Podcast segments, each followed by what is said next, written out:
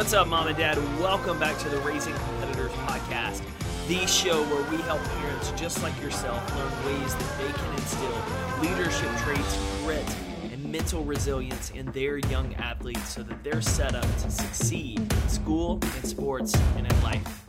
My name's Jake Thompson. I'm the founder at Compete Every Day and your host here on the Raising Competitors podcast. Today is a fun one as we welcome to this show Erica Suter. Erica is a soccer skills and strength and conditioning coach out of the Baltimore, Maryland area, and also the founder for Total Youth Soccer Fitness Program, an online course that you can purchase for under 40 bucks with drills, mental resilience skills, and more to help youth athletes not only in soccer, but in all sports be set up for success. Today's conversation gets into Erica's journey, the importance of having a strength and conditioning coach that's working with the parents so that it's a well rounded success plan for the youth athlete, and also the importance of getting outside of just your one sport, the importance of having an off season or playing other sports, and what that does from not only a physical recovery sense, but a mental one.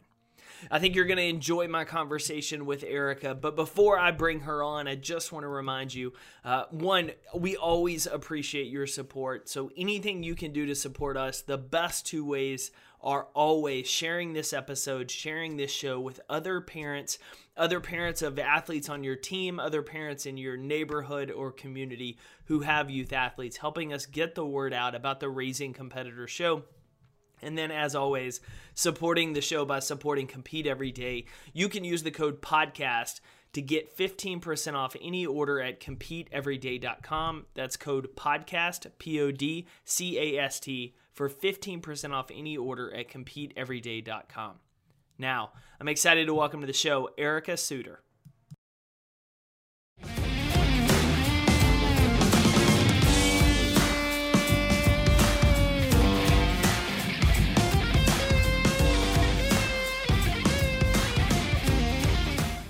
Erica, welcome to the podcast. How are you today? I am doing awesome, Jake. How are you? Good. We are both under quarantine as we're recording this uh, at the end of March. You up in the Baltimore area, me here in Dallas. But uh, the beauty of technology is we get to have a face to face conversation, and all of our listeners get the joy of hearing just not only about your story, but a lot of the wisdom that you drop online. We'll be able to pack into some of today's episode. Before we dive into more of your work, give everyone just kind of a thousand foot view of who you are, Erica. Yeah, sure. So I am a strength and conditioning coach for young athletes in Baltimore, Maryland, and I've been doing it for eight and a half years now.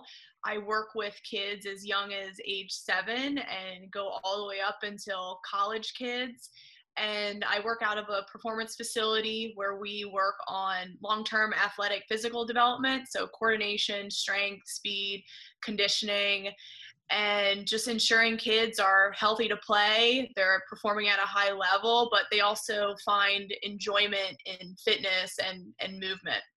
Awesome. And what okay, so let's let's flash back. What was the first sport you remember playing? Like what's your first sports memory? Oh geez. Um, well, I think the first sport is ballet. Okay. Six. I feel like everyone started there. Um, ballet, I just did not like dressing up and wearing makeup, so I quit that pretty quickly. Um, and gymnastics, I just really enjoyed jumping in the foam pit and jumping on the trampoline. But those, yeah, those were the first two, and then soccer started at age six and then soccer. So what let's kind of go through your playing days and really I'm curious your shift from wanting and just enjoying it as an athlete playing it to now being on the side of coaching and working with athletes. What what inspired that transition? Was it something maybe you missed or lacked playing sports that you're like, man, I really want to be able to help athletes with this? Or was it just a love to continue being around athletics? Mm-hmm. Well, it, it all started with playing soccer at a young age out of pure enjoyment. So um, my mom actually kind of had to force me to my first practice. I, I, was so young, I didn't know what was going on. And she just put me in the car and was like, You're going to soccer. And I was like crying. I'm like, I don't want to do this soccer thing. So um, after that first practice, I was like, This is so awesome. Like, when do I get to do that again? So uh, shout out, mom. You're always right. um, but it, it really just started with um, just a, a passion right off the bat. I just felt so in the moment when I was playing. I felt like I could be creative and um, yeah, it was just incredible. And from age six until 12, I was playing recreationally. So my parents weren't pushing me to do like travel or take it seriously. I just um, was given autonomy to find that passion for myself. So after my mom took me to that first practice, she kind of just let it let it roll, and I really enjoyed it and um, was able to stick with it all through high school and college, and eventually play at a high level.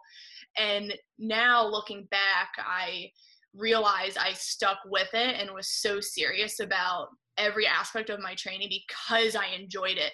I enjoyed working hard. I enjoyed the game. I enjoyed learning and taking feedback from my coaches. And that's what I want to permeate onto the athletes I coach now. You have to enjoy it. Otherwise you're not you're not going to stick with it. Yeah, and, and that's something we've talked about uh, numerous times here on the show is, is just this concern, especially these days, and probably with athletes you work with, of a love for the applause and the attention you get, but not necessarily a love for the process and enjoying the game. And there's a there's a strong difference because eventually the fans will turn, the the crowds will fade, the things die out, but the love of the game can continue. What are some ways you're doing, and then as well as encouraging the parents of athletes you work with, just to help reiterate the importance of the process, loving the process? Mm-hmm. I, I try to give them as many analogies as I can, and that um, I think a lot of parents now think that there's some magical fix and their kid's going to be better overnight or they're going to get that scholarship without any real work.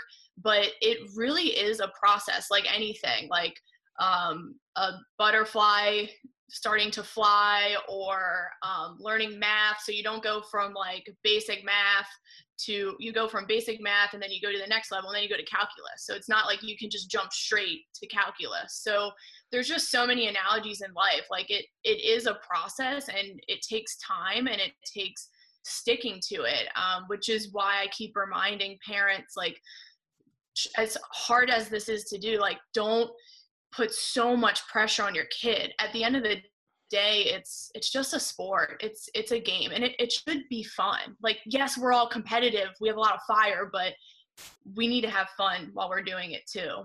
Without a doubt. Without a doubt. And part of that process and, and piece and one you've shared that it's very visible you have not only with your work but in how you explain just the love and development you had with the sport is a growth mindset and for myself, talking kind of about my journey I've shared is I very much had a growth mindset in sports and struggled with it in other areas of my life. Um, I would avoid certain challenges, certain situations for quote an attack on identity. Like I was worried what failure would look like. Have you had a growth mindset just kind of your entire life? And, and have you found that other areas it was missing maybe it was more of a fixed mindset but through sports and the development of sports it changed where you were more growth minded throughout all of your life mm-hmm. i would say for the most part in everything i've done i've had a growth mindset and I've just leaned into adversity a lot and in fact it actually really fires me up.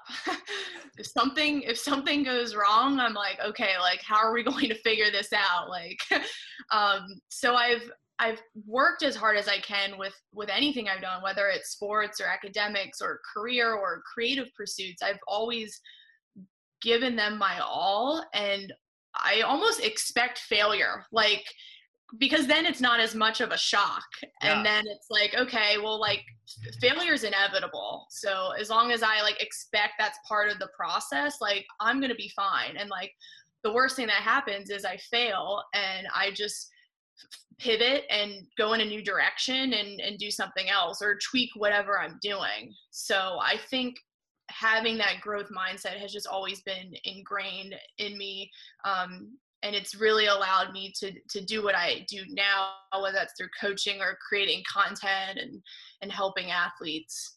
And, and I love that piece because failure, the more we can look at failure as as part of the process. And it's just in that experience we learn maybe the gap between where we are and what we need to do to succeed. It provides that motivation. Right right now, more than anything, I think the idea of of having and embracing the mindset you shared of taking on challenges, taking on adversity, taking on failures, because a lot of athletes are kind of thrown in a loop. You know, team sport athletes, especially, they don't they can't go train with their teammates right now kind of during the social isolation and, and quarantine um, they can't maybe go to the gym however if, if anyone's been following you and familiar with you just because you can't do that normal routine go to that same place doesn't mean you can't use this time to get better.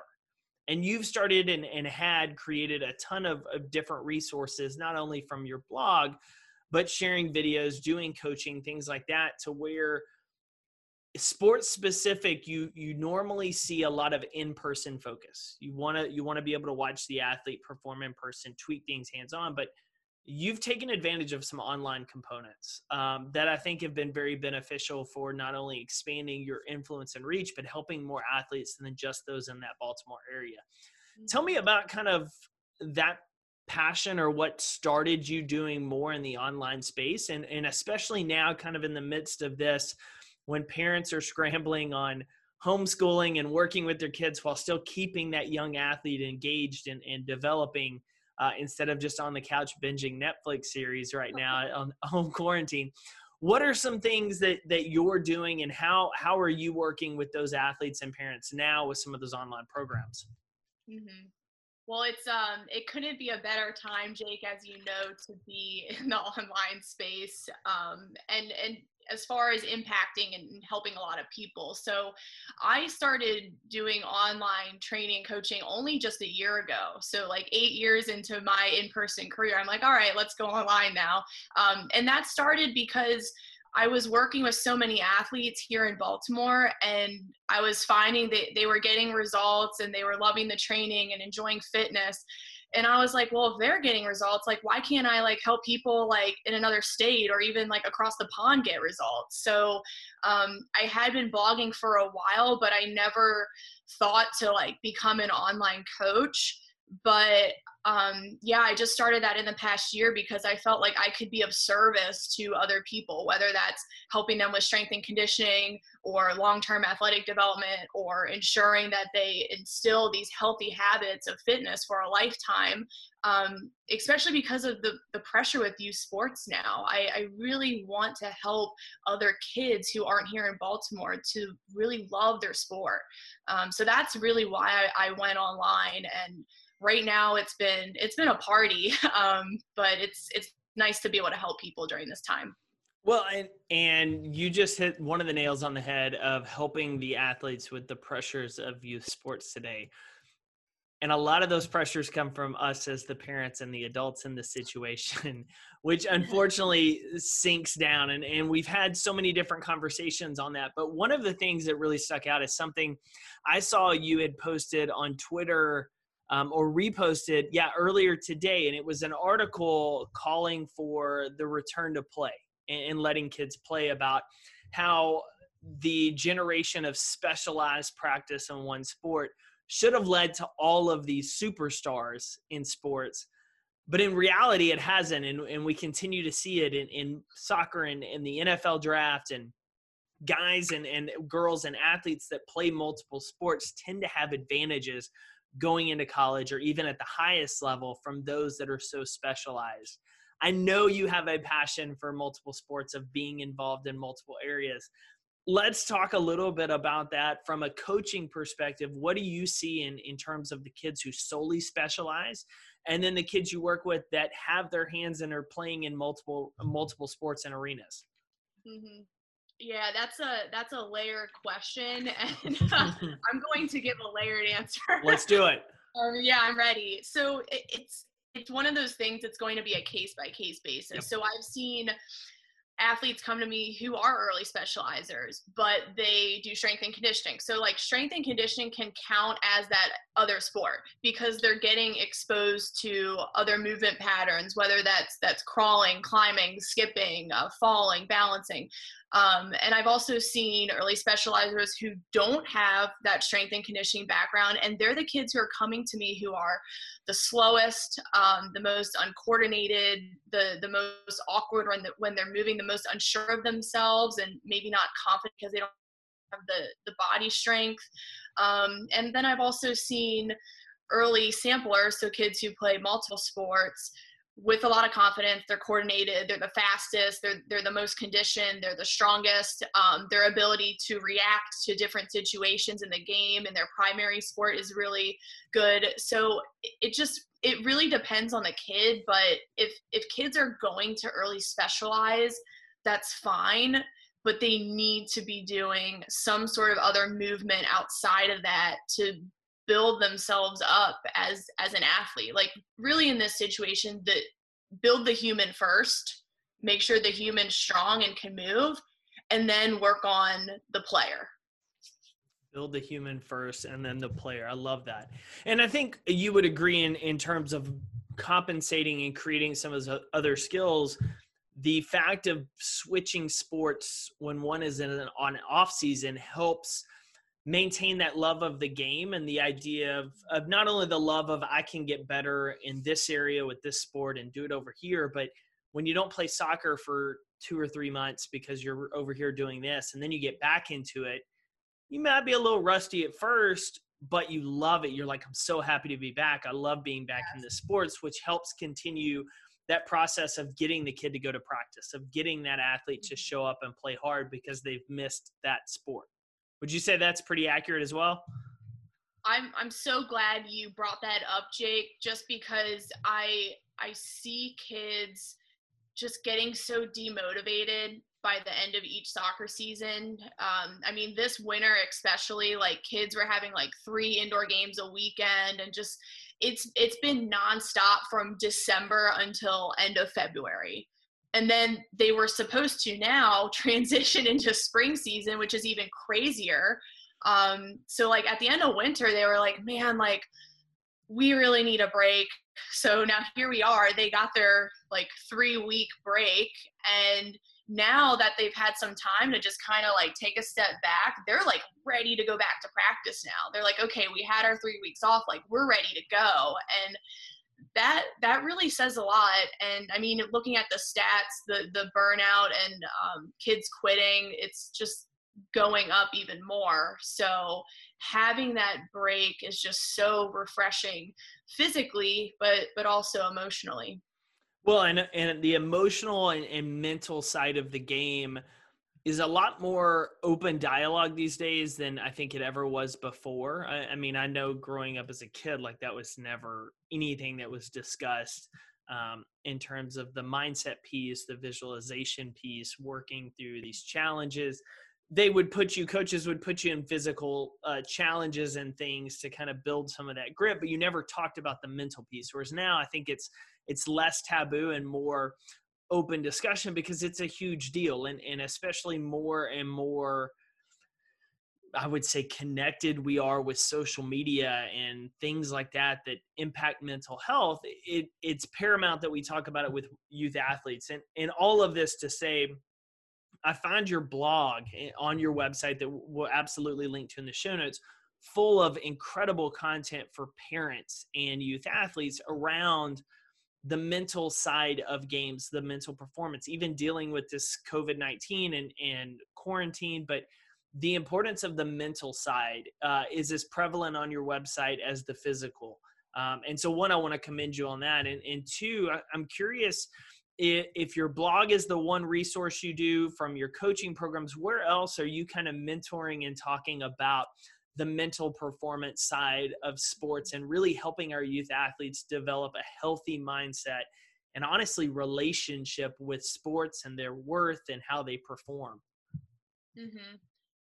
Yeah, my blog is probably the number one place to go right now. I've I've been trying to put out more content on the mental side um, just because what, whatever is going on in the mind is going to directly affect what you do with your body on the field. Um, so if you can't handle the stress of seeing something on social media, then you have a game that day, performance is going to wane. So it's it's so important um, to be able to train your mind. Um, another thing I'd say is like I've been doing a lot of mental training with my athletes in Baltimore, Maryland, as well as online. Um, we'll do reflection journals where we write down our accomplishments and list things that we've crushed in the past year and like really like reflect on those and like pat ourselves on the back because a lot of kids don't have time to like stop and like commend themselves for doing things. So we'll do reflection journals. We'll do uh, short term goal setting and just checking in on our daily habits on how to reach those goals. So, really, like helping them to start small instead of having this like crazy like goal like oh i want to do division one well it's like okay well what are we going to do in the next week are we going to uh, train an extra 10 minutes a day outside on our skills are we going to eat a bowl of vegetables every day. So just like small habits that eventually compound over time. Um, so I've just been doing a lot with that. And if the cases are serious, I send them to obviously medical professionals and people who have other resources, um, just because the severity can differ uh, based on the athlete. So I try to stay in my scope with goal and habit setting, and then I refer out as much as I can too. I love that. I love that. And so, for anyone that's wanting to find out more, get connected. I want you first to tell us where we can go find out about your blog, and then I want to talk briefly about your Total Youth Soccer Fitness program. Sure. My blog is www.ericasuter.com slash blog, um, but you can also find me on Twitter at Fit Soccer Queen. I, any new article I put up, I, I post to my social media channels.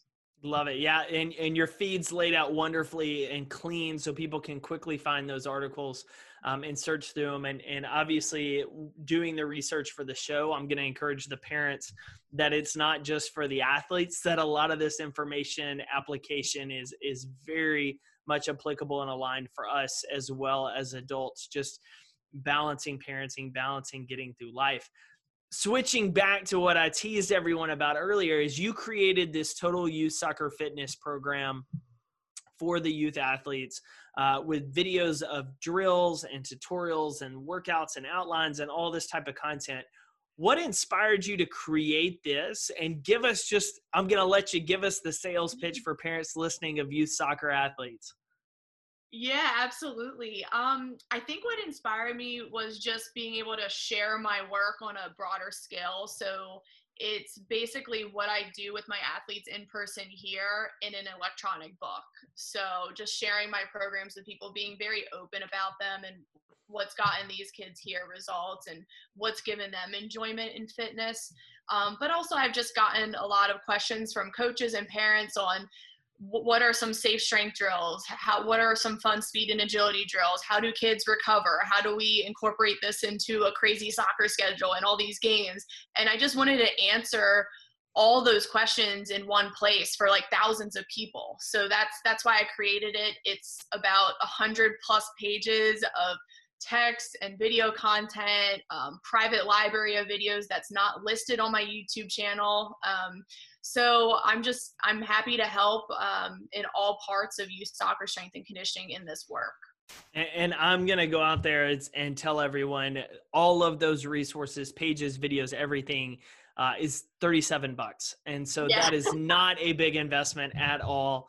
Uh, and think of yeah. the value your youth athlete can get out of that. Just especially at this time, you've got more time at home maybe they're having to train by themselves more in the backyard. Maybe you're trying to help and have no idea how to help them uh, during this time with certain drills. This is a great resource for you.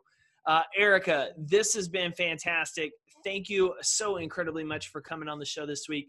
We've got links to your website uh, your social media page. I want to encourage everyone to follow you say hi uh, and get connected because you're doing some incredible work in the youth athlete space and, and we appreciate that because uh, there needs to be more of it out there. Thank you, Jake. This was really fun. And yeah, I appreciate everything you're doing. So keep it up.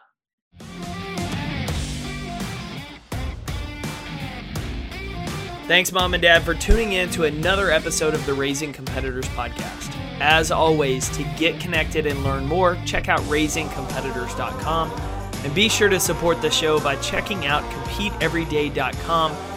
Can find some motivational apparel for yourself, for your kids, great podcasts, and other programs that we offer at Compete Every Day.